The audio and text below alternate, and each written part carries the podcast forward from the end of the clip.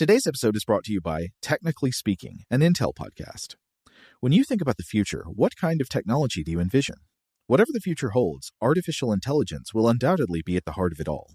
Join Graham Class as he hosts season two of Technically Speaking, an Intel podcast, and hear from the minds transforming healthcare, retail, entertainment, personal computing, and more with the help of AI. Tune in every other Tuesday and explore the latest technology that's changing our world today and creating a more accessible tomorrow. Listen to Technically Speaking, an Intel podcast on the iHeartRadio app, Apple Podcasts, or wherever you get your podcasts. What's up? This your boy Lil Duval, and check out my podcast, Conversations with Unc, on the Black Effect Podcast Network. Each and every Tuesday, Conversations with Unc podcast feature casuals and in-depth talk about ebbs and flows of life and the pursuit of happiness. Unlike my work on stage, I tap into a more serious and sensitive side to give life advice and simply offer words of encouragement, yet remind folks to never forget to laugh. Every Tuesday, listen to Conversations with Unc, hosted by Lil Duval on the Black Effect Podcast Network, iHeartRadio app, or wherever you get your podcasts. Presented by AT&T. Connecting changes everything. Okay, picture this. It's Friday afternoon when a thought hits you. I can spend another weekend doing the same old whatever, or I can hop into my all-new Hyundai Santa Fe and hit the road. With available H-Track all-wheel drive and three-row seating, my whole family can head deep into the wild. Conquer the weekend in the all-new Hyundai Santa Fe. Visit HyundaiUSA.com or call 562 for more details. Hyundai, there's joy in every journey. This episode is brought to you by Navy Federal Credit Union. At Navy Federal, it's been the mission to help the military community for over 90 years. And not just help them, but do everything to make sure they not only grow, but flourish. That's why Navy Federal Credit Union has all kinds of great savings and investment options like share certificates with sky-high rates. So don't hesitate. Start growing your finances today with a variety of savings and investment options. Navy Federal Credit Union. Our members are the mission. Savings products insured by NCUA. Investment products are not insured, not obligations of Navy Federal and may lose value. Welcome to Stuff to Blow Your Mind, a production of iHeartRadio.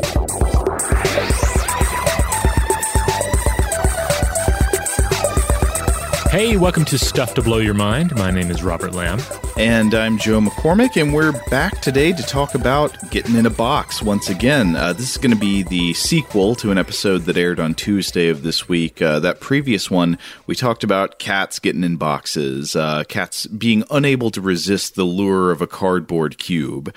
And we discussed some biological facts about cats that could potentially uh, drive the box seeking behavior, including uh, natural behavioral preferences for hiding places, especially under stressful conditions. We talked about some studies about that, but then also things that uh, I hadn't thought about as much before, like thermoregulation, which seems to me to be uh, potentially a, a, big part of the explanation of why cats would seek, especially some kinds of boxes, the kinds that don't really afford anything like a hiding place.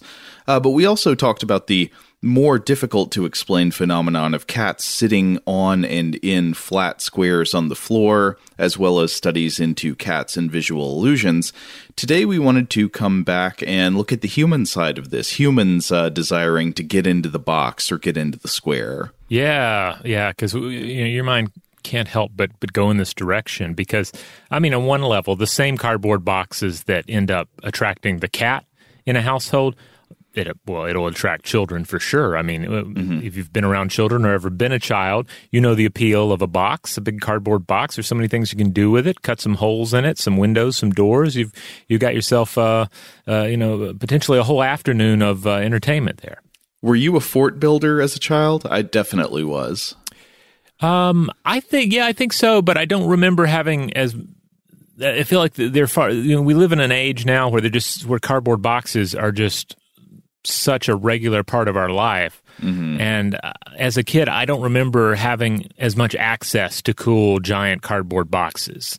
Uh, oh well, I just mean in general. I mean building small enclosures out of anything you could get, oh, yeah. not just boxes, because uh, we couch would build them. Couch cushions, yeah. of course, a perfect building material for indoor forts. But also, I recall uh, with a friend of mine, we spent one summer at least uh, building a fort out of sticks in the woods, mm. just sort of like, you know, leaning them together to create a very rough sort of hut. I don't think it would have been functional as a living space because the roof would have leaked if it rained or anything like mm-hmm. that. But it was still, it felt very cool to have built something that you could get inside.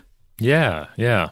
And and so there's definitely the whole you know childhood dimension to it, and I guess we'll continue to touch a bit on that. But but also I I think as adults we can we can look to boxes and box like environment, and um, it's it's interesting to sort of engage with the degree to which we are drawn to these spaces or repulsed by these spaces, and and sometimes it's hard to figure out exactly how we feel about them. So uh, we should go ahead and state the obvious, and that is that we know on one level that con- that small confined spaces can be extremely detrimental to human well-being. Solitary confinement is a, a cruel and debilitating treatment. It's associated with a whole host of negative mental states. Yes, clearly that's true. And uh, another thing, uh, sort of uh, along the same lines, is when I was trying to find good sources for today's episode, for every, you know, one source you could find that has anything to do with a desire for small spaces, there are going to be a hundred about the hatred of small spaces, about claustrophobia right. and related, you know, mind states. Like, obviously, uh, being in a tight confined space when you don't want to be there or against your will is a major preoccupation of, of humans and it's really easy to get obsessed with this idea and really hate it yeah yeah though at least for some, at least for a segment of the population, confined spaces of choice can certainly be comforting, at least in moderation. And if, and also, I should say, sometimes it might be more of a of a desire for the confined space than a reality of the confined space. Uh, and, and I'll get a little bit more into what I mean by that uh, in, in, just a bit.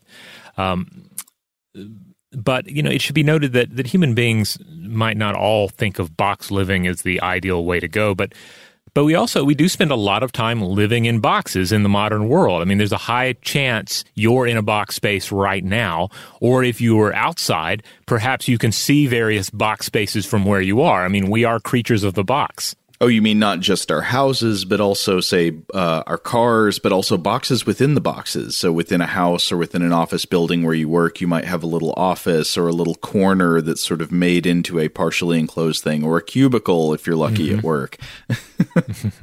yeah, but I mean, but even just talking about our houses and our rooms, um, and and I I mean I have to admit, like right now, I am in a a, a small closet. I am in a confined mm-hmm. space that for the most part feels pretty comfortable. I'm pretty I'm pretty happy in this this little confined space. I've I've, I have my my computer here. I have my mic. Uh, there's a, a, bookshelf here that has some some books, some games. There's some miniatures on it. All the the coats in the house are helping to uh, pad out the sound. Uh-huh. So um, you know, I I definitely feel a certain uh, attraction to to a, a cozy confined space like this. I it's probably for me conditioning because I'm used to recording in a studio that's sort of a dark padded area when we were recording in the office. But even recording from home, I'm also in a box. I am mm-hmm. in the corner of a room, uh, sort of walled off by an acoustic partition wall that, that essentially creates a sort of shadowy corner where I can explore all the depraved thoughts that uh, that will eventually become part of this podcast. Now, we, we recently discussed uh, Diogenes in our episode on beans, uh, the 5th century BC Cynic philosopher who is said to have lived in a tub or a large jar in the streets. Uh, and, and after we mentioned it, I had to look up some uh, interpretations of what this might have looked like. Uh, you know, sometimes it is like, it looks like a, a big stone barrel that he's living in. Yeah, I think it was said to be maybe in the marketplace of Athens. Mm-hmm. Yeah, so right, right on the middle of everything. Um, and ultimately, you know, even a tub, large jar, not that different from a box. And uh, I should point out that there is a disorder that is known as Diogenes syndrome though it's not tied to the idea of living in confined spaces, it's actually something uh, of a misnomer as it's characterized, the syndrome is characterized by self neglect, squalor, hoarding, and social withdrawal. Diogenes, however, was a minimalist. And uh, and you, you, don't see stories about him hoarding anything that would run against uh, the the whole idea. Nor was he socially withdrawn. No, no. I mean, you could consider Diogenes withdrawn in the sense that he made a point out of rejecting social convention. So he was sort of withdrawn from the social contract in a way, withdrawn from a buy in with the rest of society and from expectations and norms. But he was not withdrawn in terms of his interactions with other people. He was very public and confrontational about being not a part of your system, man. Now, you might well wonder well, if there is a psychological disorder associated with a desire to live inside a tub or a jar or a box, you know, what, what would we call it? Perhaps not claustrophobia, but claustrophilia. And yes, there, there is such a classification abnormal pleasure derived from being in a confined space. I was looking this up, and at least I found, I don't know if you came across the same thing, that most of the sources using this term were using it with a kind of sexual connotation, that it was like a, a particular sexual obsession or fetish for being in confined spaces.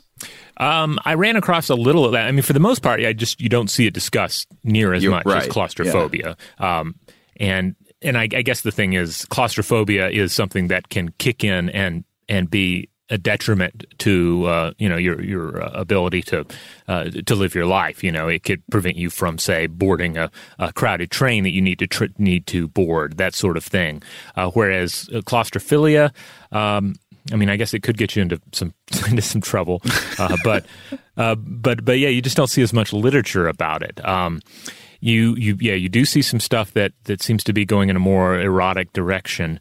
Uh, but even some of that i feel like it's getting into an area where you're not necessarily talking about like pure titillation. You're ultimately getting at this sort of this idea of enclosure and the comforting aspect of enclosure, even if it is discussed in an area that is like, um, you know, closer to um, more, uh, you know, erotic um, considerations. But uh, for, for, instance, there was one paper that I found, a Romanian paper uh, recently published titled "What If I Didn't Go Out Anymore," mm-hmm. uh, which which I think is a great great title by Rossella Valdrè, and uh, I wasn't able to get access to to the full paper, uh, so I'll just read the the abstract here, which I think gets to the the, the heart of what the, the author is discussing. Quote, one of the psychological reactions to the COVID 19 lockdowns is psychic withdrawal, claustrophilia. The author asks why this paradoxical reaction occurs, naming the death drive and fear of freedom. Now you can probably hear from some of the keywords at the end of this that this paper uh, I looked at. This is actually published in a journal for psychoanalysis, which means we're in Freudian or Freudian adjacent territory. So I guess we don't know what the I don't know uh, empirical or modern scientific uh, validity of the explanation given in this paper would be. But I think the phenomenon it identifies as something I've seen expressed a good bit, actually, that there is a certain personality type and a certain way that some people have adapted to uh, to the COVID nineteen lockdowns that says. Eh, I don't know. I don't know if I really need to leave my house anymore. I there there there are certain aspects of ongoing quarantine that are kind of appealing. Uh, now, obviously, that's not going to be true of everybody. I you know, I, personally, uh, ever since the two week mark after my second vaccination, I have been uh, thrilled at the prospect of of getting out of the house more often, uh, and especially being able to be around other other people more often. That's been really exciting to me, even though I think I'm overall a pretty introverted person. Like I like being by myself. I like being at home. Uh, you know, it's just there's sort of pent up demand that has built in my brain over the past year, but that's not there for everybody. Some people, some people are like, yeah, I kind of like how things are for me.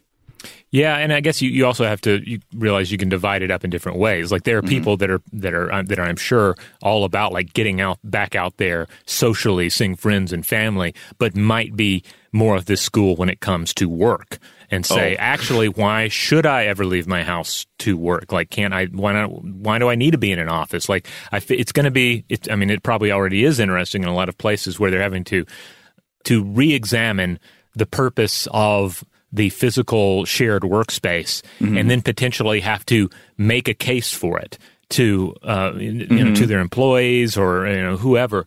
Um, whereas before it was just kind of a given. Well, of course we all come and we share a, a single space to work.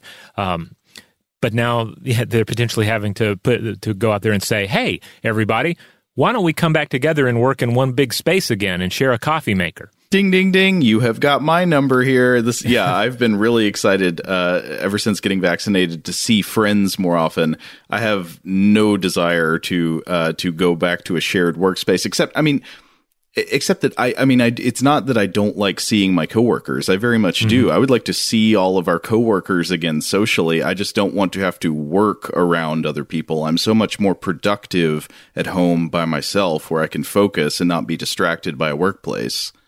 Yeah, and so yeah, I think it's going to break down differently for different people. But of course, uh, as sort of an introvert myself, I also I, I, can also get a sense of this too, where there's a lot of movement to open back up and you know be, and get back out there.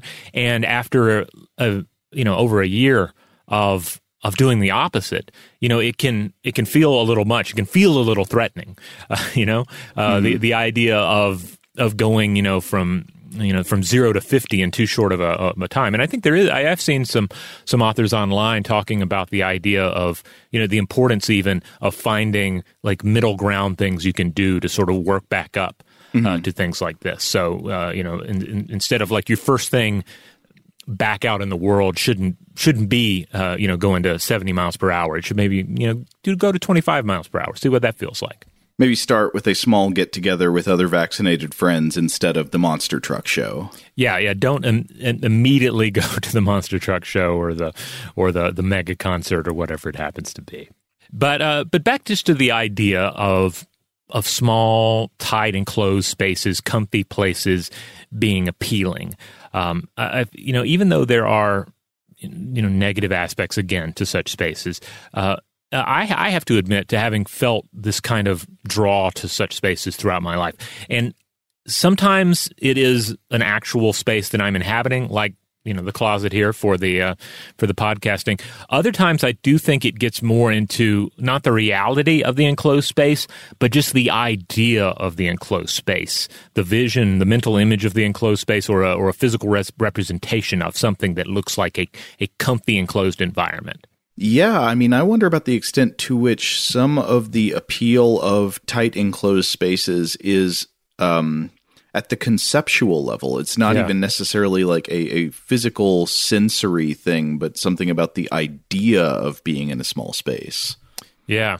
So when I was a kid, I remember I would have. Um, I, would, I had this dream, and either I don't know if it was a recurring dream or just a very vivid dream that I had once that I've just mm-hmm. always remembered but it was it was in my, my house at the time, and I found a sort of tunnel underneath the stairs, and it was painted uh, and carpeted with wall to wall carpeting, the same as the rest of the home. And the tunnel extended maybe eight feet back, then made a sharp turn left. And it was a well lit environment in the dream, despite there, you know, there, there not being any presence of lights that I remember.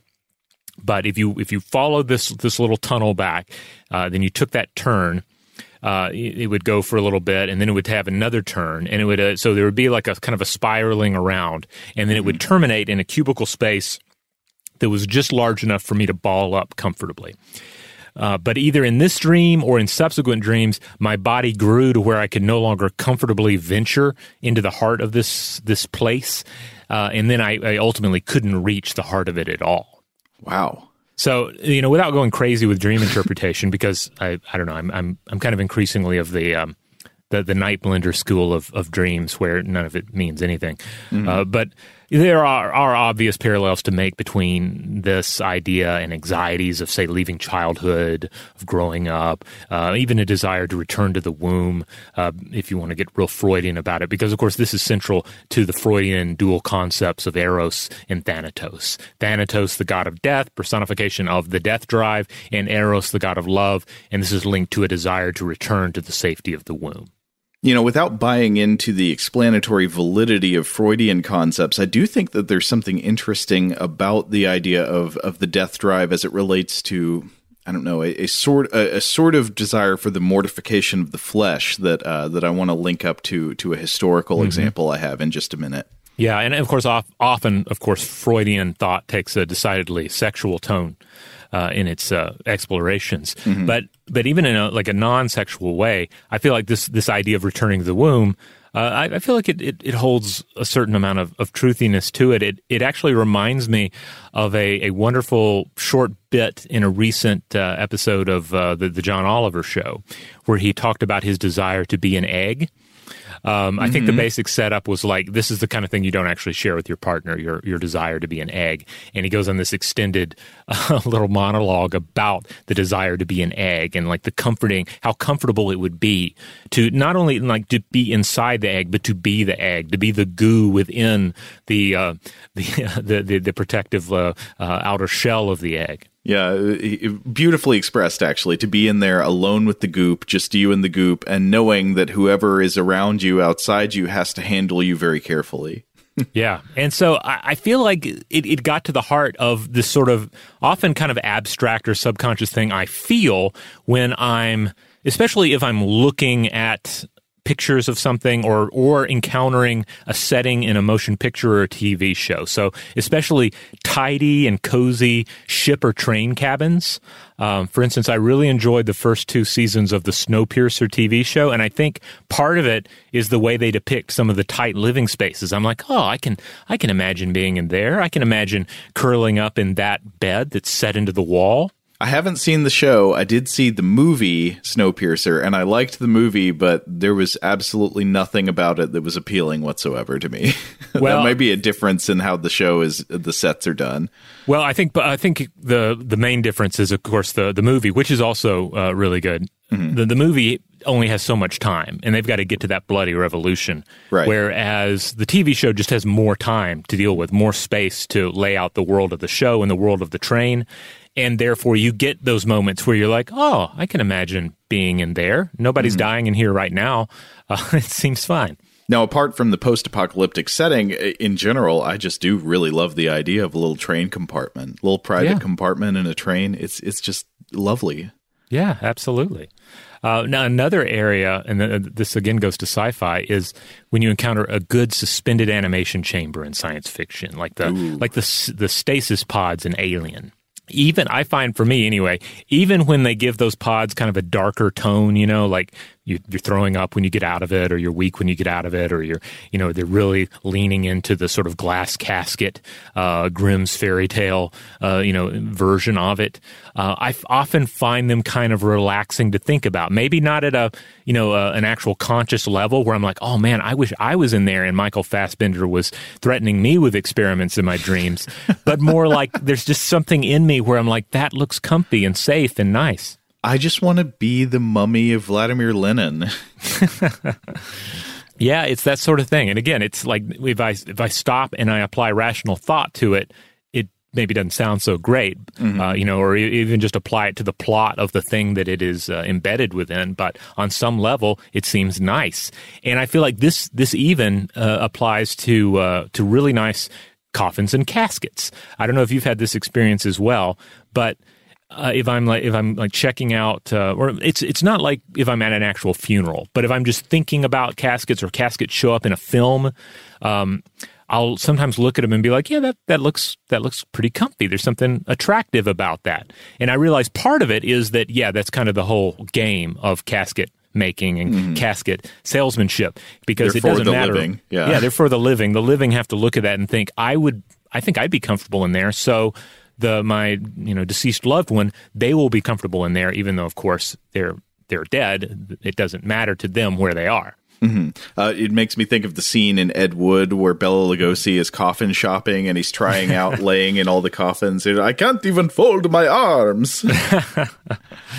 yeah, um, I, I, think it is also it, it is also compounded by the fact that even though I have never actually tried out a coffin um, I, you see this in films all the time where someone is like that, you know, trying out a coffin or they're mm-hmm. hiding in a coffin to get away from bad guys, or maybe they've even been buried alive. Uh, but live people find themselves in, in coffins all the time in cinema.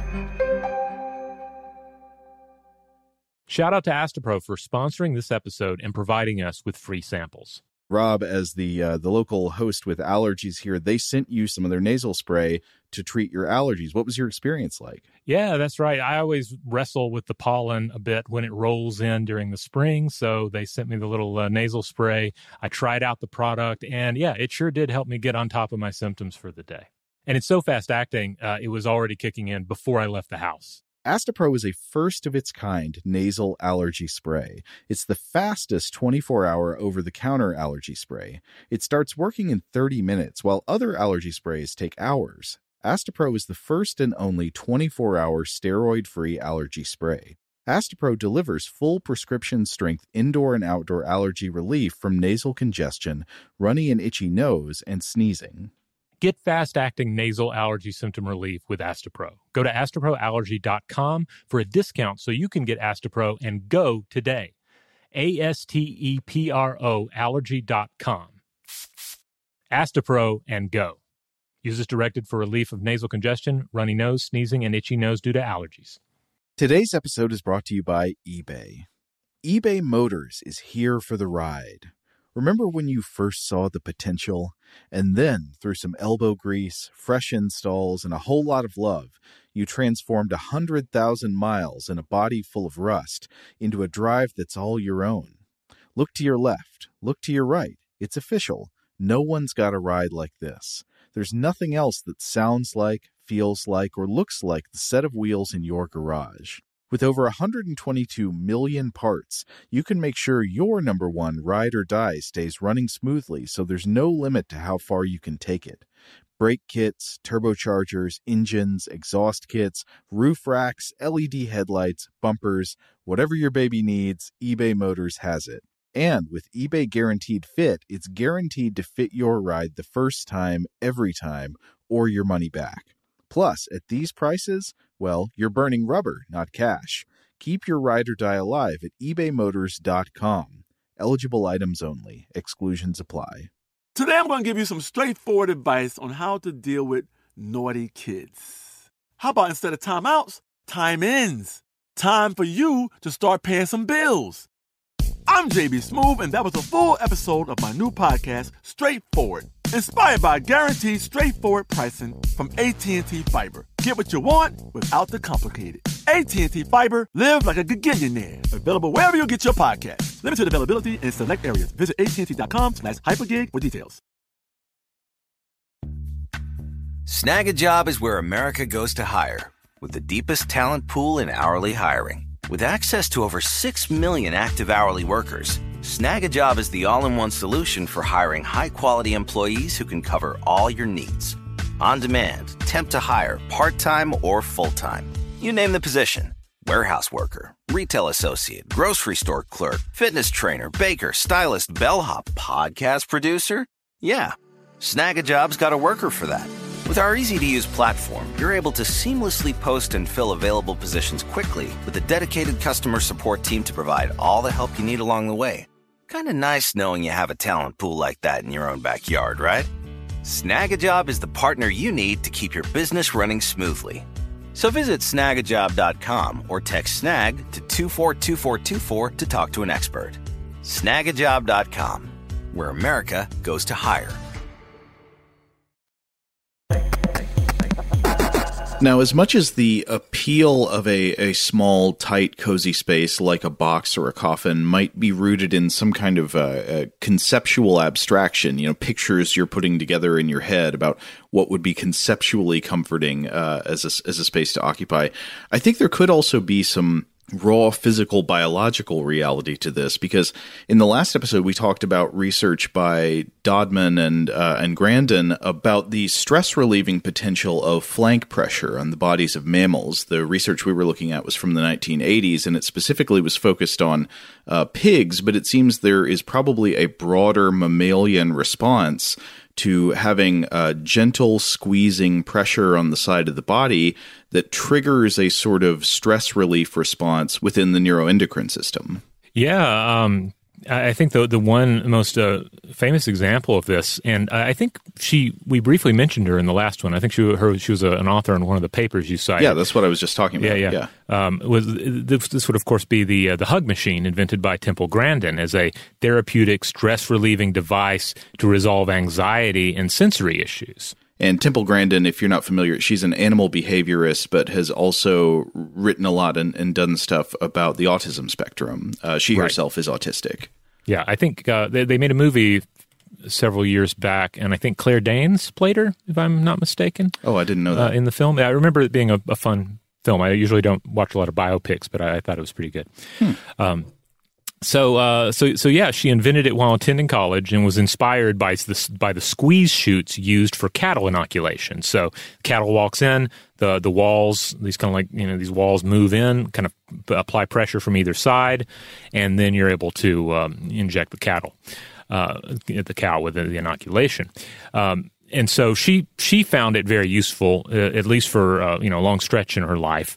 And then subsequent studies have found that that deep pressure may have a calming effect, especially on persons with autism, especially if those persons have high anxiety levels.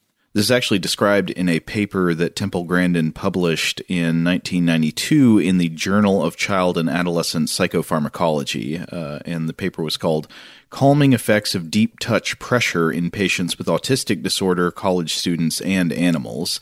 Uh, and so, just to read from Grandin's abstract here, quote, Many people with autistic disorder have problems with oversensitivity to both touch and sound. The author, an autistic person, developed a device that delivers deep touch pressure to help her learn to tolerate touching and to reduce anxiety and nervousness. The squeeze machine applies lateral, inwardly directed pressure to both lateral aspects of a person's entire body by compressing the user between two foam padded panels. Clinical observations and several studies suggest that deep touch pressure is therapeutically beneficial for both children with autistic disorder and probably children with attention deficit hyperactivity disorder. Only minor and occasional adverse effects have been noted.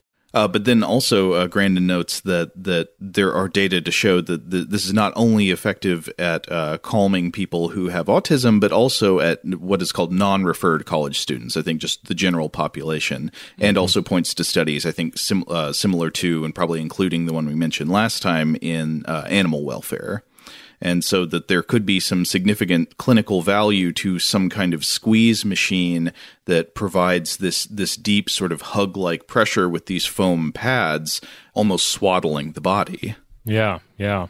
And, to come back to what I said earlier about like some of the uh, sort of uh, the erotic treatments of uh, claustrophilia, uh, uh, I, I, think some of that, my, my sort of gut intuition here is that like some of that is ultimately getting back to this idea, you know, like um, uh, the idea that if I somehow closely confine my body, if I like, you know, uh, you know, vacuum seal myself between two pieces of uh, vinyl or latex or something, that like ultimately you're getting at the the comforting reality of the. Um, uh, uh, that similar to something that you might find in the, the hug machine, as as opposed to something that's just pure titillation. But I could be wrong on that, and of course, obviously, it's going to vary from from person to person. Uh, nobody's going to have exactly the same reaction to the sort of stimuli we're describing here.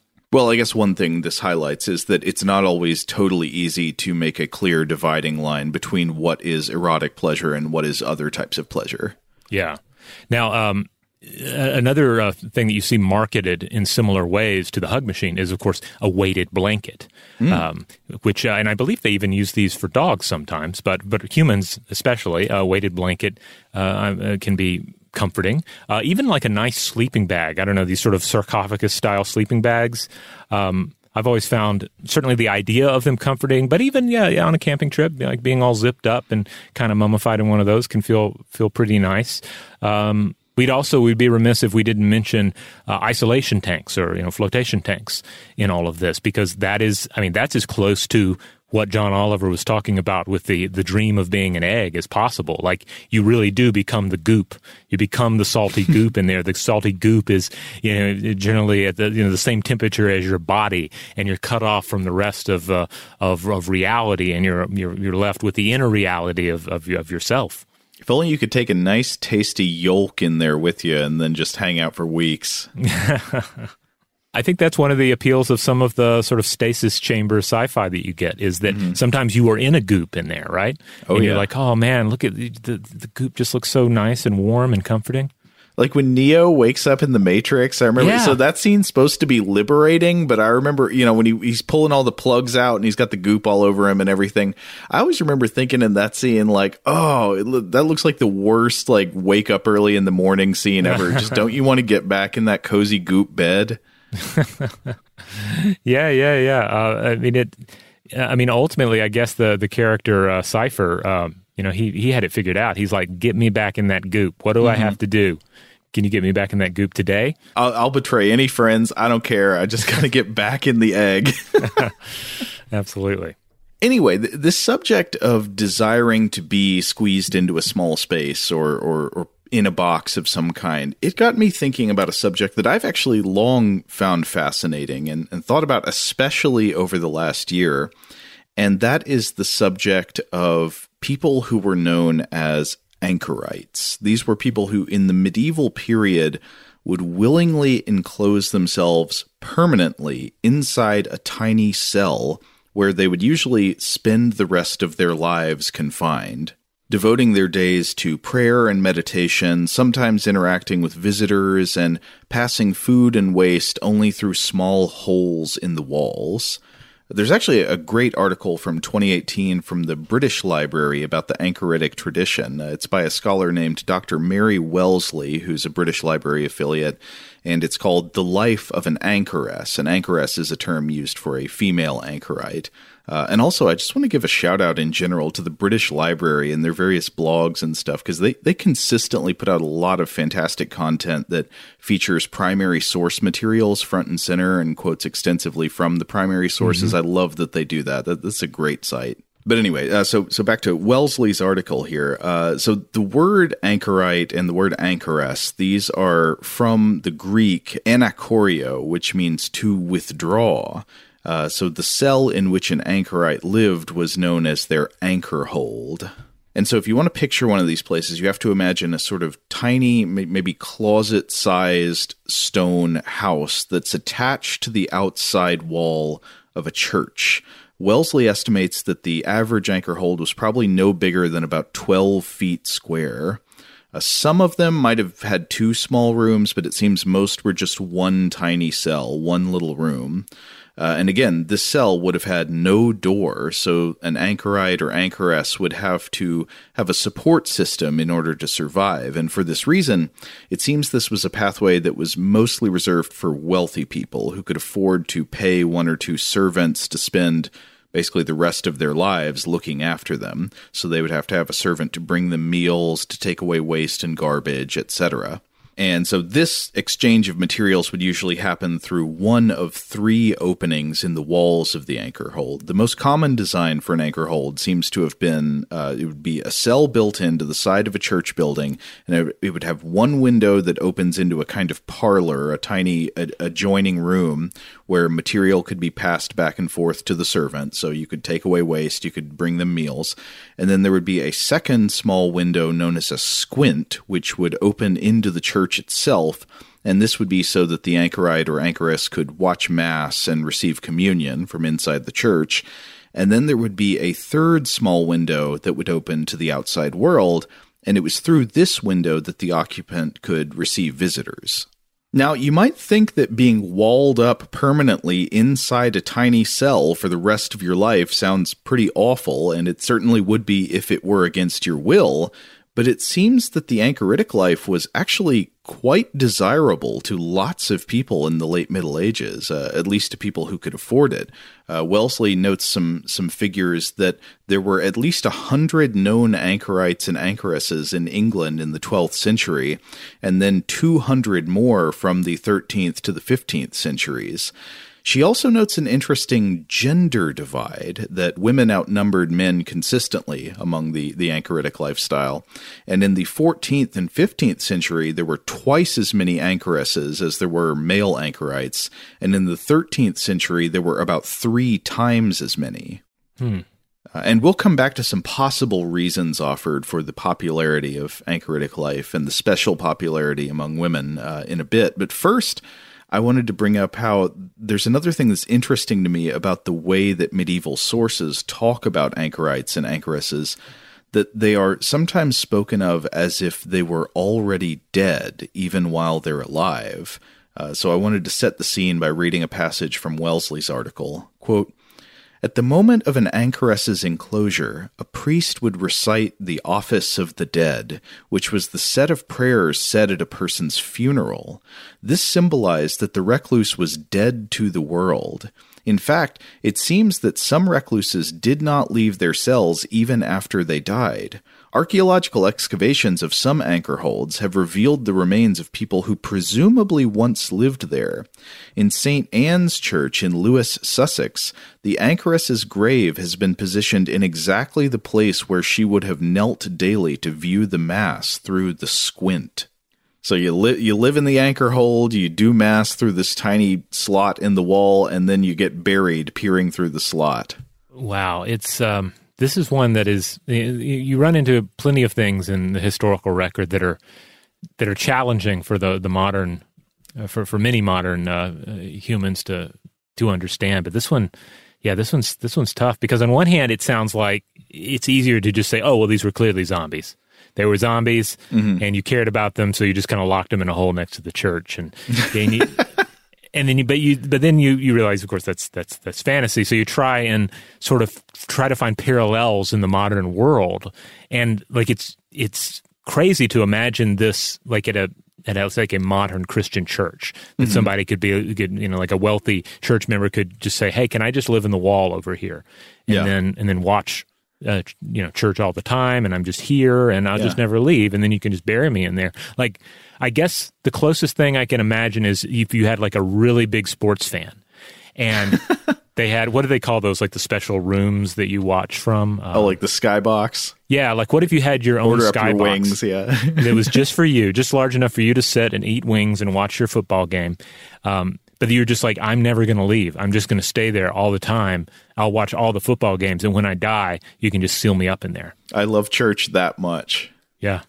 But of course, even that is that does not feel like an accurate description of what's happening here. No, I think there's something. So I think there's some stuff we'll get to in a minute that might help explain the psychology of this a little more. I mean, also uh, like uh, you can't. Uh, though though it's kind of hard to understand uh, even from a modern religious perspective even if you're a religious person today usually your religious devotion wouldn't seem to take this form right? You know th- this level of like a total body sacrifice to to your religious uh, practice. Well like i think a lot of us can understand say the the desire or sort of the the ideal of say a monastic life Mm-hmm. You know, I, I, find myself, and maybe this is from you know just being a fan of like the name of the rose and all, mm-hmm. where like occasionally I'll be like, man, what, like you know, background uh, thought that's not really tied to a lot of uh, practical thinking, where it's kind mm-hmm. of like, what if I was just a monk instead? Right. Like this is sort of idea and roughly in your head that that would be easier. I would just live in a little space and I would have my duties, and you know. Mm-hmm. Uh, again, it's just like this this sort of uh, empty fantasy in the back of your head that doesn't actually match up with the reality of monastic life or what you actually want out of life but it's mm-hmm. kind of it's kind of in the background there enough to where i can i can be like well i, I understand the desire for some of that but but not the living inside of a tomb. It's not a it's not a desire you have fully formed, but you can kind of feel pulses of it every now and then. Yeah, exactly. I know that feeling. Um, anyway, so to go on with well- Wellesley's article here, uh, more about, about the life of anchoresses in particular, uh, she cites a 13th century how to guide for people who wish to become anchoresses. And this is called the, uh, and again, I, am not quite sure how to pronounce this, but is the, I think it is the Ancrene Wisse, uh, which is uh, spelled A N C R E N E. Uh, and then the, the second word is W I S S E, the, the Ancrene Wisse, I'll say. So the Ancrene Wisse says, Admiring their own white hands is bad for many anchoresses who keep them too beautiful, such as those who have too little to do. They should scrape up the earth every day from the grave in which they will rot. Yikes. Wow. So like if your hands are too clean, that's cl- you're you're being idle too much. So you need to supplement your prayer and contemplation with scraping up the dirt and and sh- I, I guess that further shows your devotion to God but it reflects one of the major characteristics of the life of an anchoress, which is asceticism, the denial of worldly pleasures in favor of the pure life of contemplating and praying to God. Uh, and this was a common way of viewing holiness in medieval Europe that the body is corrupt and sinful, and that the fleshly desires of the body must be denied in favor of the pure edification of the spirit. And so, of course, you could see this in all kinds of ways that medieval monks might uh, sort of punish themselves or deny their own bodily desires. But the Ancrene Wisse makes it clear that you shouldn't go overboard with asceticism.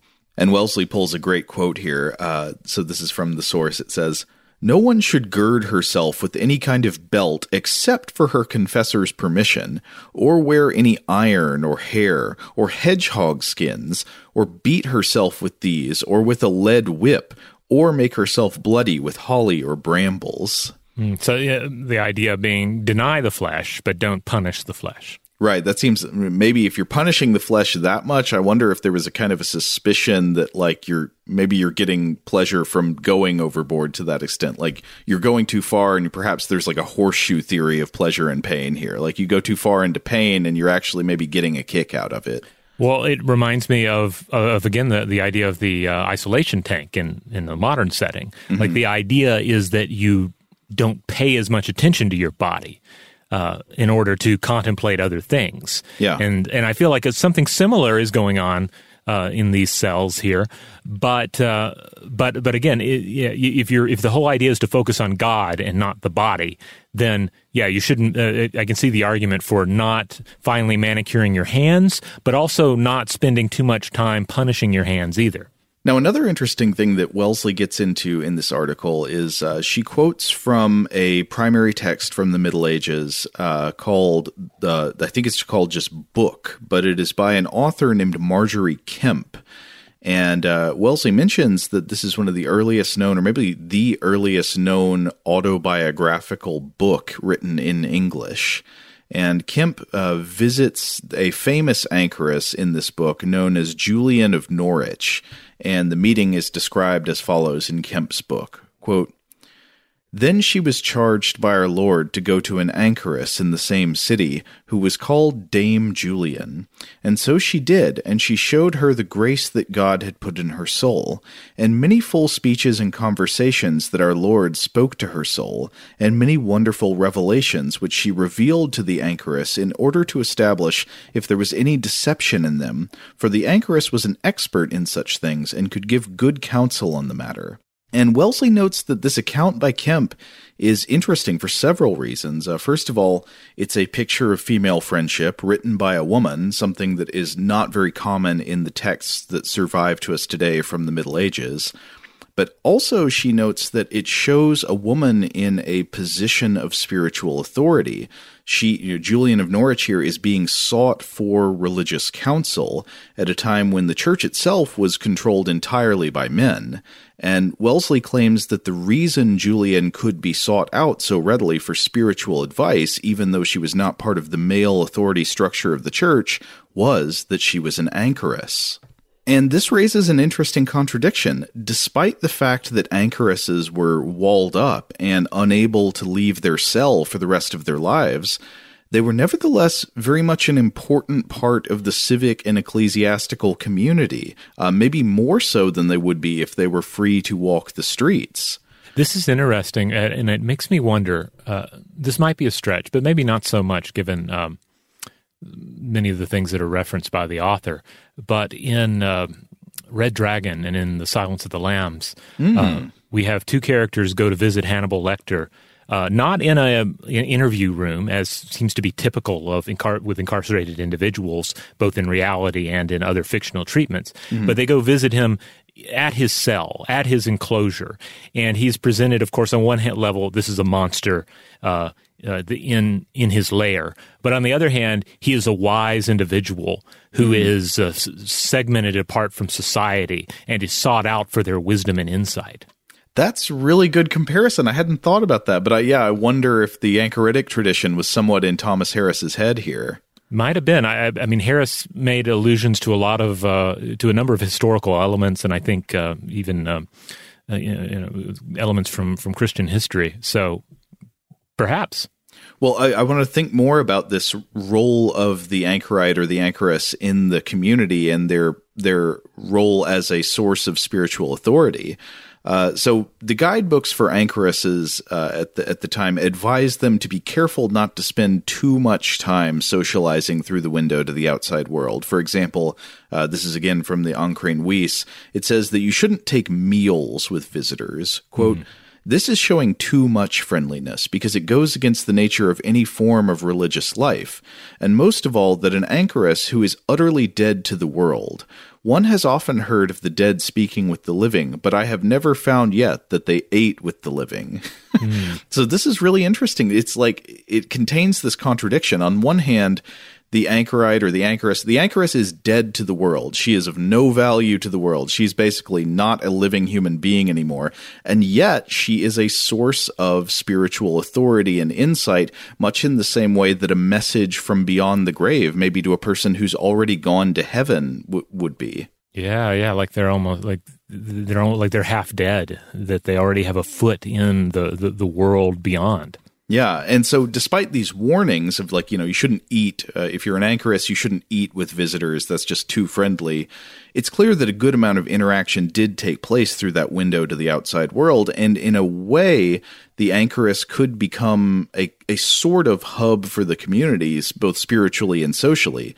And so I want to read another section from the Ancrene Wisse that is cited by Wellesley. Quote, the anchoress is called an anchor, and anchored under the church like an anchor under the side of a ship, to hold the ship, so that waves and storms do not capsize it.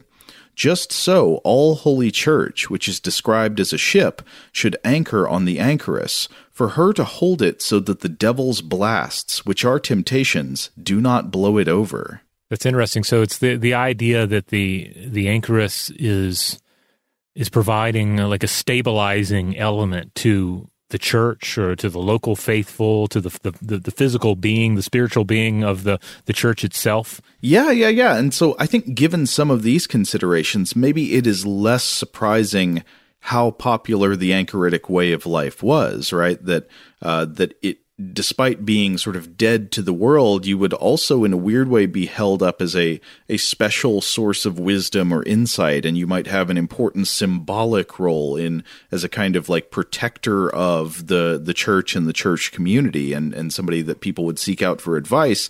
And it also seems that, like according to what Wellesley says here, that this was a way for uh, for women to have spiritual authority within the church that they wouldn't be able to have because, like, by say entering the clergy, which they couldn't do. Mm-hmm. Now, I, w- I was wondering what we have in the way of anchoresses describing their own feelings about their lifestyle in their own words, and there's actually very little uh, of that. Uh, so, to read uh, a section from Wellesley on that quote, the only text written by an anchoress to survive the period is Julian of Norwich's Revelations. All of the other texts about anchoritism were written by people advising those who had chosen or wished to choose the anchoritic way of life. In Julian's text, she gives away very little about her experience of being enclosed. At one point, she writes, quote, This place is prison, this life is penance. But we cannot be sure whether Julian was referring to her earthly life more broadly or the specific circumstances of her cell. Uh, and I found that passage really interesting too, because I wonder if the the physical enclosure of the anchoritic way of life takes on a special appeal if you already in a way view fleshly earthly life as itself a kind of prison or enclosure. Yeah yeah.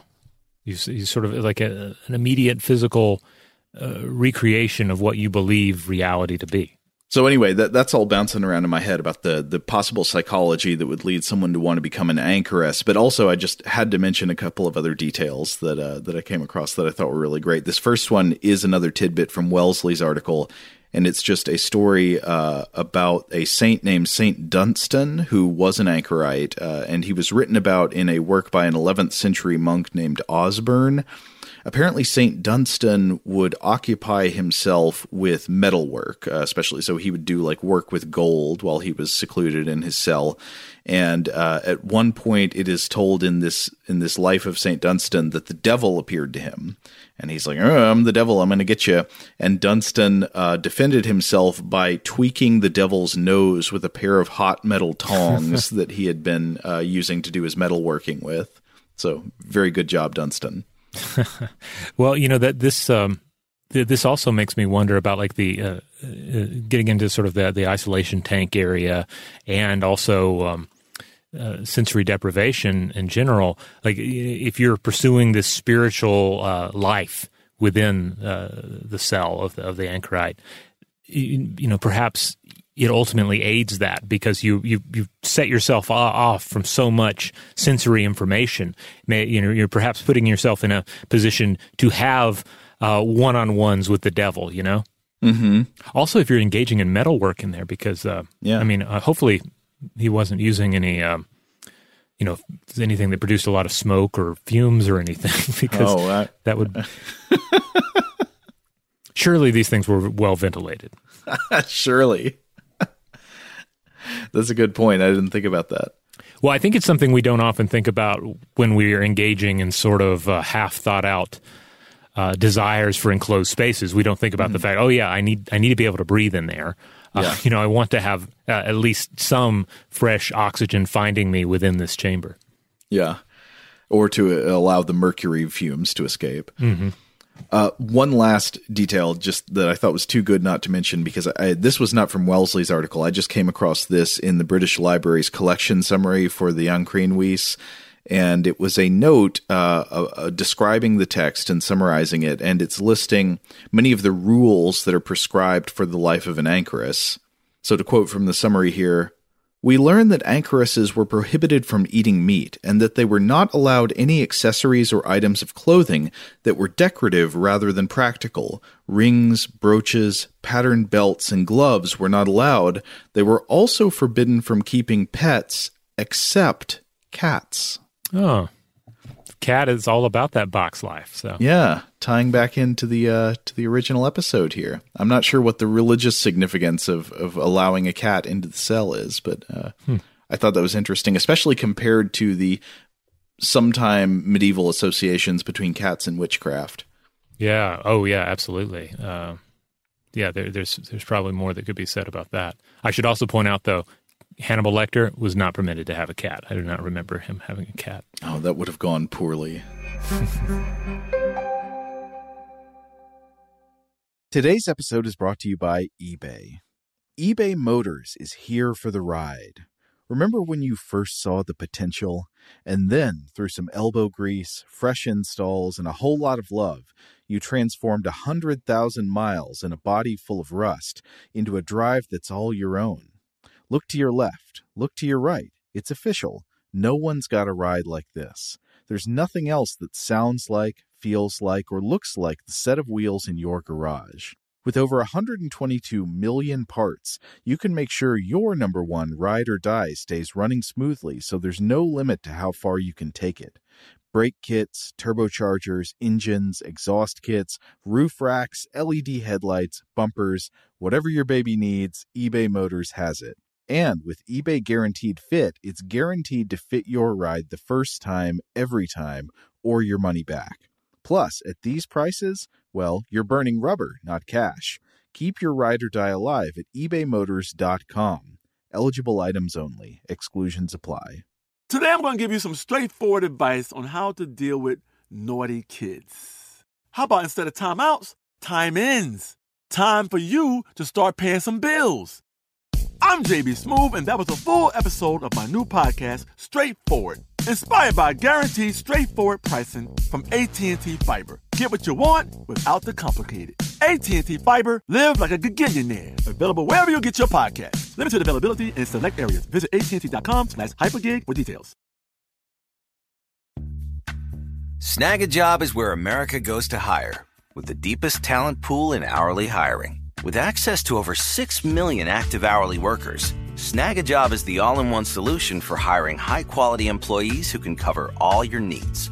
On demand, temp to hire, part time or full time. You name the position warehouse worker, retail associate, grocery store clerk, fitness trainer, baker, stylist, bellhop, podcast producer.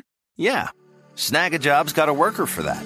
With our easy to use platform, you're able to seamlessly post and fill available positions quickly with a dedicated customer support team to provide all the help you need along the way. Kind of nice knowing you have a talent pool like that in your own backyard, right? Snagajob is the partner you need to keep your business running smoothly. So visit snagajob.com or text snag to 242424 to talk to an expert. Snagajob.com, where America goes to hire. Are you looking for the perfect move-in ready home this spring season? Now's the time to buy at Fisher Homes. For a limited time only, enjoy below market interest rates starting at 5.375% APR, 6.139% APR. With these exclusive lower rates, you can save hundreds on a move-in ready home and start enjoying the benefits of home ownership even faster. Schedule your personal tour with one of our new home specialists at fisherhomes.com and make this spring the season you find your perfect home sweet home. Financing provided by Victory Mortgage LLC, NMLS 461249, Equal Housing Lender. Now, uh, certainly living out the rest of your life in a box, that is the ultimate. That is, certainly we can't top that. But what I'm, thought we might come back to the idea of what about just living part of your life inside of a box? What if you only slept inside of a box? And of course, uh, again, if we think about the fact that we do tend to to sleep in um, you know, cubicle or rectangular rooms. Uh, yeah, we all kind of mm. sleep in boxes. But how come we don't see much in the way of like actual sleeping boxes? How come I don't actually crawl into a box to sleep at night? Good question. I'd try it. uh, well, first of all, I'd like to remind everyone uh, that if you listen to our, our episode, or perhaps it was episodes on the invention of the bed, uh, box like beds actually go back quite a ways in history. Um, uh, in fact, the um, some of the earliest examples of furniture within a domestic environment, as opposed to a tomb, uh, certainly includes um, a box-like bed. There's one from the Orkney Islands off the coast of Scotland from around 3100 to 2500 BCE, and it's essentially a stone it's a stone bed box. It's like this uh, you know it's it's not unlike the box that might be placed on the floor that your cat would climb into except this was a, a stone box that you would you know fill then with some hides and whatnot to make it comfy but you're still sleeping in a box. Yeah so i think uh, if i remember correctly this would be sort of like imagining a stone bathtub that you would line with know, soft material like straw or hides or things like that, and you yeah. get in the bathtub and and have the padding on the bottom. Yeah, exactly. So, to a certain extent, the the idea of sleeping in a box is, I mean, that's just part of human history. And while mm, you know a lot of our modern beds get away from a kind of boxy environment, and they're often they're more of an elevated uh, situation, uh, there are some times uh, during which different humans certainly slept in boxes, and box sleeping was was the fad um, because certainly Victorian curtain beds to a certain extent create a box that you sleep in. Mm-hmm. And a part of, part of this reality comes down to just uh, you know the desire to have a warm place to sleep. You you, you, want to contain your body heat in the same way that you you know you would if you were just covered up with a bunch of blankets. But what if you also just use curtains to shut off the rest of the room? Okay. But then there's uh, there's the next step, and that is uh, the idea of uh, the box bed. Uh, so these were a kind of wooden wardrobe that you slept inside of. Um, they were often ornate uh, with an opening on one side. Um, often this was a door, so this was like a wooden door that, that swung open or slid open. Uh, though you, there are other versions of it that were more uh, like they just had like a curtain, and then there are also versions of it that were like part of the wall that were more more in line with the sort of uh, sleeping environments you might see in a you know in a in a confined uh, you know like ship cabin sort of situation. So you look in the cabinet where you keep the nice silver, and then you get jealous of the silver and say, "I want to be the nice silver. I want to be in there while I rest." Yeah, exactly. Uh, if if you look look these up, you can find a number of different examples of this. Um, uh, one website I was looking at, this was a website called the Vintage News, and uh, there is a an author by the name of Louise uh, Flatley who wrote about them in 2019, included a number of pictures. And this author stated that they probably started out in Brittany 600 years ago and subsequently spread throughout Europe. And yeah, it, it was it seems to have largely been something like the curtain bed in that it was a good way to stay warm during cold nights. And it might have added security, either real security or sort of psychological security, uh, for the protection of children during the night. You know, so you want the children to be safe. Well, let's have them sleep in this box. Uh, let's actually have a door on the box, and we can just shut them up in there. It's interesting how the thermal value of the box bed uh, mirrors what we were talking about with cats. That you know you surround yourself with a an at least partially insulated material to trap in your body heat. Yeah. Now, apparently, a Scottish variant was popular in the 16th through 19th centuries. So, if you look around, you can find examples of the Scottish box bed, and uh, I have to say these look quite quite comfy. These these are not nearly as wardrobe like as uh, mm-hmm. some of the other examples you'll find. These are more uh, just bed spaces set into the wall with a curtain that may be drawn, and uh, some of them look quite stylish, quite modern. Um, and then you'll you tend to have uh, you know more traditional uh, cabinets underneath them, and sometimes I think there's like a bench that folds out.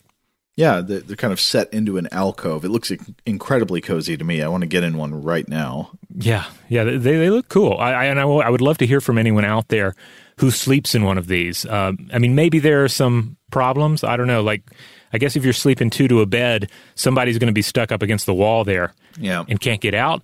But if that person really likes to be cozy, that's probably the prime place to be, right? You're all the way yeah. in the back, right? Uh, as long as you don't have to go to the bathroom during the night. But then also, I guess you you have firm walls in place, so if you're too tall, uh, you know, you're just going to be bunched up in there. I don't know. That is the thing. Is looking at this picture you've attached, uh, it looks very cozy, but it also looks relatively short. Yeah. Now, this style apparently largely went out of style with the advent of 20th century heating. Uh, but they, but the, I've also read that they may be making a comeback. That uh, carved uh, Scandinavian bed boxes seem to have made made a return in recent years. I wasn't really able to find much in the way of evidence of this.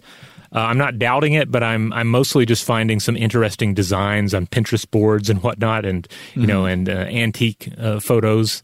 Uh, so I'd love to hear from listeners on this as well. It's, you know, if you've been checking out, um, you know, bed and breakfasts throughout Europe or, or checking out uh, real estate, are are box beds making a comeback? Are you finding people sleeping in wardrobes? Yeah. What What are the Airbnb keywords for this? because uh, to, on another level, it seems like you can get in trouble for sleeping in a box. because here in the United States, there was the story of cartoonist uh, Peter Berkowitz, who, in order to survive San Francisco's housing market, which you know has has been insane for a while, moved into a wooden box in a friend's apartment. Uh, paying just four hundred dollars a month, and I've seen pictures of this this box. So it's, I guess it's more in line with kind of like a, an anchorite's cell in that it's like this elongated wooden box. It has a bed in there and just, you know, some room for some space. It's like this tiny compartment, except instead of being attached to a church, it's in your friend's living room. Mm-hmm. Uh, and, um, and so he ended up um, writing a piece about it for The Guardian and getting some press out of it, you know, because I think a lot of it too was just like, hey, uh, San Francisco housing market is insane. Look what I'm having to do to deal with it. And, um, he ended he ended up getting busted for it because the idea was that these pods and boxes were said to violate local laws and create a fire hazard. Well, maybe, but but that kind of thing, I'd always kind of wonder also if it's just like uh, the neighbors just don't like it. Yeah, yeah, I don't know. It's hard to yeah, tell how much of that is, you know, how much of it is uh, is neighbors, how much of it is politics, etc.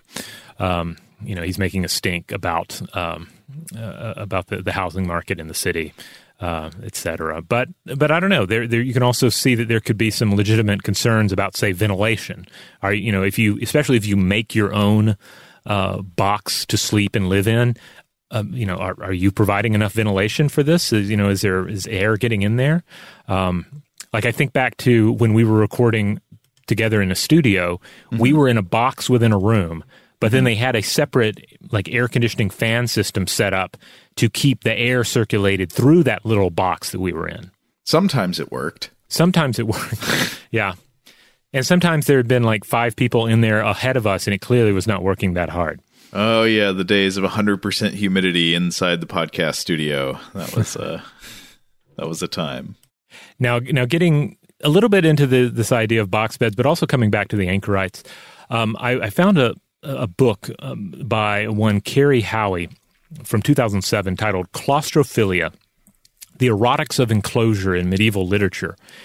And it, it, for anyone who wants a really deep contemplative dive on this topic, I, I think this would probably be the, the book to check out uh, because the author points to a kind of dual horror fascination with confined spaces, not only during the Middle Ages, but also in, say, modern cinema.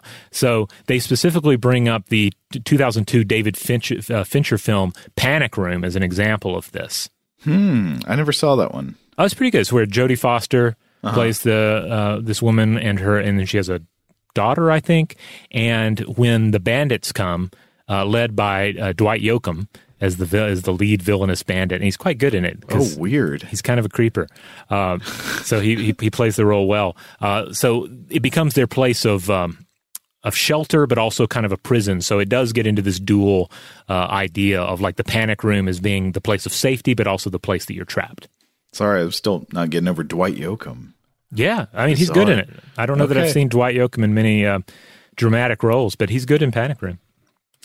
Uh, anyway, Cary Howie writes the following.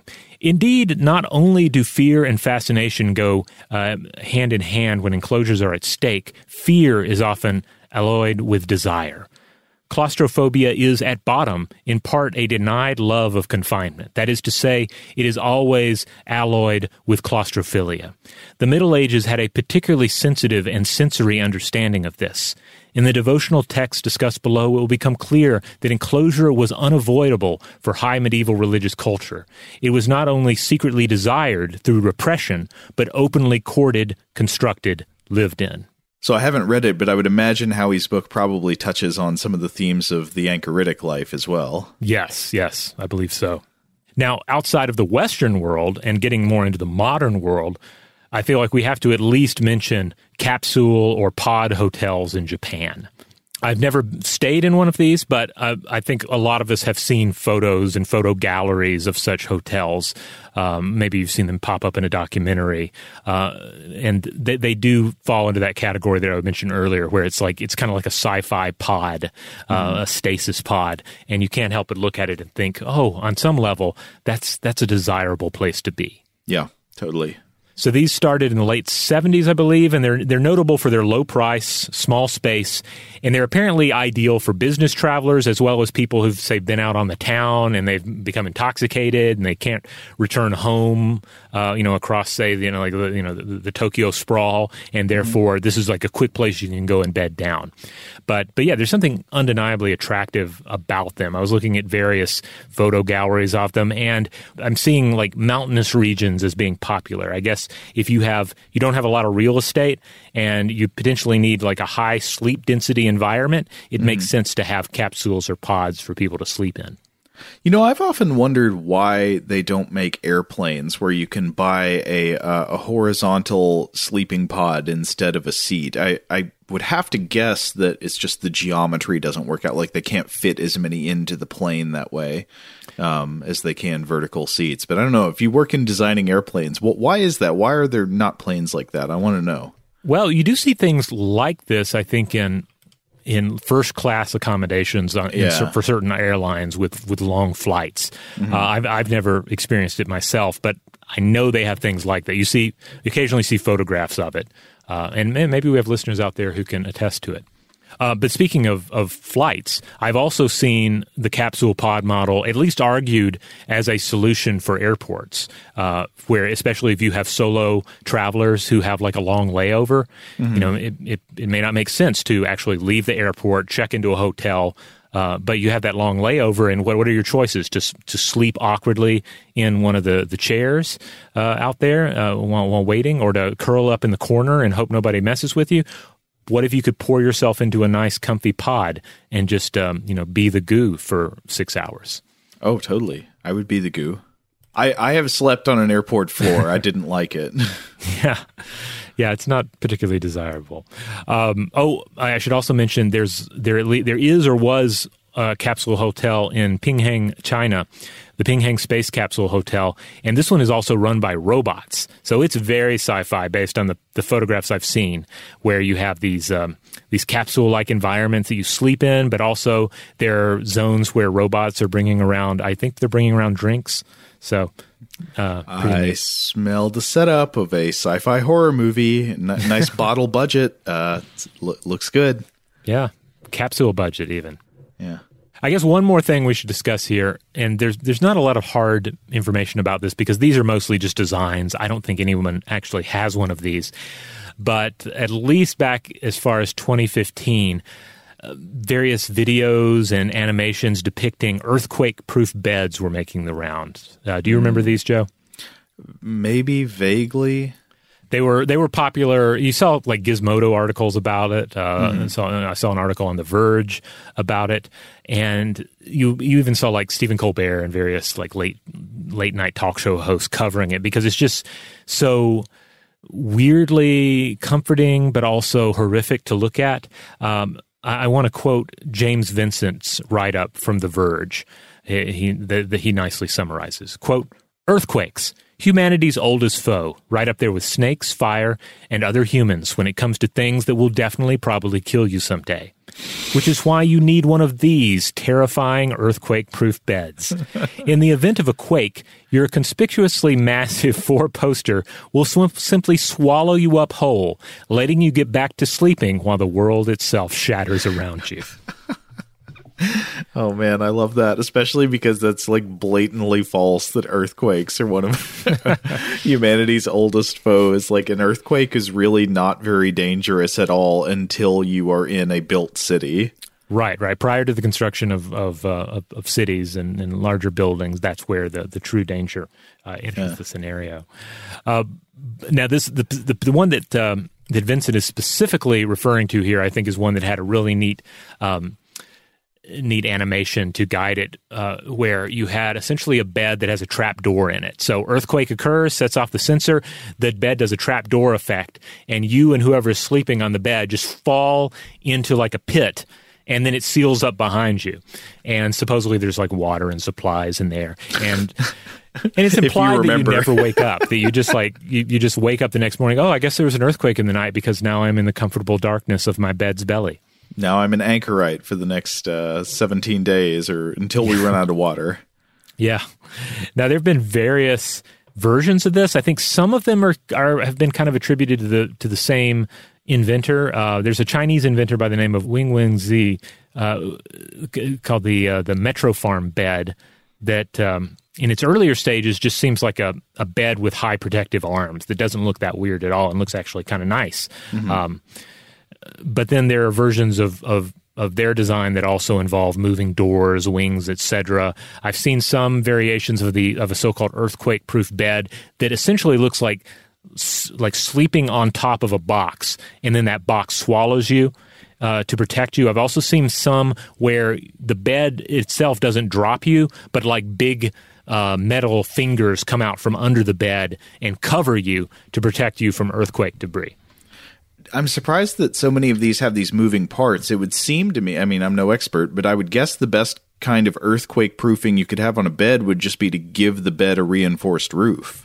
Yeah, yeah. It doesn't seem like you need the added complexity and potential danger of having doors that close and catch yeah. limbs that you know the or, or, requirements that you would need to maintain a particular sleeping uh, posture in order to avoid being decapitated by your bed, that sort of thing. Uh, I, but I want to be fair. Maybe maybe there's stuff I'm not getting about this. Yeah, yeah. I mean, and ultimately these are concepts. You know. Um, mm clearly inventors are still feeling out the possibilities because again i come back to my my own um, inner world and on one level yes this looks terrifying it, it looks reminiscent of the scene where freddy krueger reaches up through the bed and pulls somebody down into the oh, bed yeah. that's johnny depp that's oh, baby, oh, that was that's Depp. right. That was that was yeah. uh, Johnny Depp, wasn't it? And then the but, bed just like vomits eighty three thousand gallons of blood onto the ceiling. Yeah, for like fifteen minutes. It yeah. felt like. Um, so on one level, yes, it feels like that. But on the other level, it's like, what if my bed could hug me? What if my bed could could become my egg? And in that idea, especially in the wake of a potential threat like an earthquake, mm-hmm. it, it does sound kind of nice. Bed is goop. All right. Well, we're going to go ahead and close it out here. We're going to go ahead and press the panic button on our um, our, our, swallowing bed mm-hmm. and uh, and seal ourselves off for this episode. But we'd love to hear from everyone out there. What are your feelings and thoughts uh, on enclosed spaces for sleeping or living or otherwise? Have you stayed in a Japanese uh, pod hotel or some of these examples in, say, Italy or Switzerland? Uh, report back. What was it like? Was it great? Was it not so great? Was it a mix of the two? Did you feel comfortable? Did you feel like the goop? Uh, we'd love to know all about that. Um, you know, the, these various beds, box beds. Have you slept in one? Are they making a comeback? All of it's fair game. Are you an anchorite? If so, let us know. If so, what are you doing listening to podcasts? I feel like that should not be allowed. Unless you were a podcast anchorite, where your Hmm. sole responsibility is to listen to as many podcasts as possible with your podcat, uh, who's also there, um, in order to uh, attain spiritual enlightenment. Oh, uh, also, I want to hear about uh, people's experiments with their cats. I don't know if we mentioned this at the end of the last episode. Mm-hmm. Maybe we did, but uh, but yeah, yeah, yeah. If you if you've uh, put out a square to see if your cat will sit on it, that kind of thing, yeah, feel free, write us about it. Yeah, I think there's already some action on that. We either received a listener mail or somebody shared it on the discussion module, which is the the Facebook page uh, where people who dig the show, uh, you know, hang out and share links and whatnot. I think so far we got one yay and one nay on, on Facebook. One person saying, "Yeah, put down the the tape square. Cat got right in it." Another person saying the cat doesn't even go anywhere near it. Yeah, keep it coming. We need more data. In the meantime, if you would like to check out other episodes of Stuff to Blow Your Mind, you'll find us wherever you get your podcasts. And wherever that happens to be, we just ask that you rate, review, and subscribe. Huge thanks, as always, to our excellent audio producer, Seth Nicholas Johnson. If you would like to get in touch with us with feedback on this episode or any other, to suggest a topic for the future, or just to say hello, you can email us at contact at stufftoblowyourmind.com.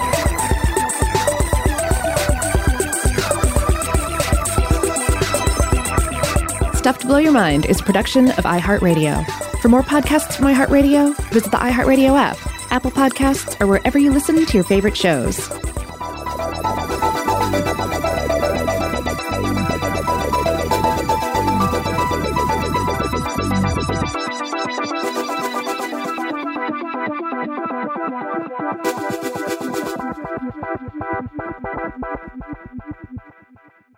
Today's episode is brought to you by Visible.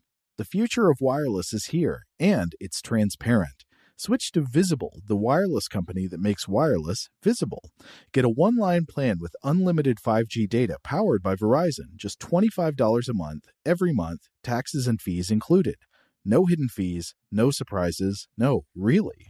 What are you waiting for? Get with the times and switch to Visible at visible.com. Monthly rate on the Visible plan for data management practices and additional terms, visit visible.com. Are you looking for the perfect move in ready home this spring season? Now's the time to buy at Fisher Homes. For a limited time only, enjoy below market interest rates starting at 5.375% APR, 6.139% APR. With these exclusive lower rates, you can save hundreds on a move in ready home and start enjoying the benefits of home ownership even faster. Schedule your personal tour with one of our new home specialists at FisherHomes.com and make this spring the season you find your perfect home sweet home. Financing provided by Victory Mortgage, LLC, NMLS 461249, Equal Housing Lender. Okay, picture this. It's Friday afternoon when a thought hits you. I can spend another weekend doing the same old whatever, or I can hop into my all new Hyundai Santa Fe and hit the road. With available HTRAC, all wheel drive, and three row seating, my whole family can head deep into the wild. Conquer the weekend in the all new Hyundai Santa Fe. Visit HyundaiUSA.com or call 562-314-4603 for more details. Hyundai, there's joy in every journey. Rev up your thrills this summer at Cedar Point on the all new Top Thrill 2. Drive the sky on the world's tallest and fastest triple launch vertical speedway. And now, for a limited time, get more Cedar Point fun for less with our limited time bundle for just $49.99. Get admission, parking, and all day drinks for one low price. But you better hurry because this bundle won't last long. Save now at cedarpoint.com.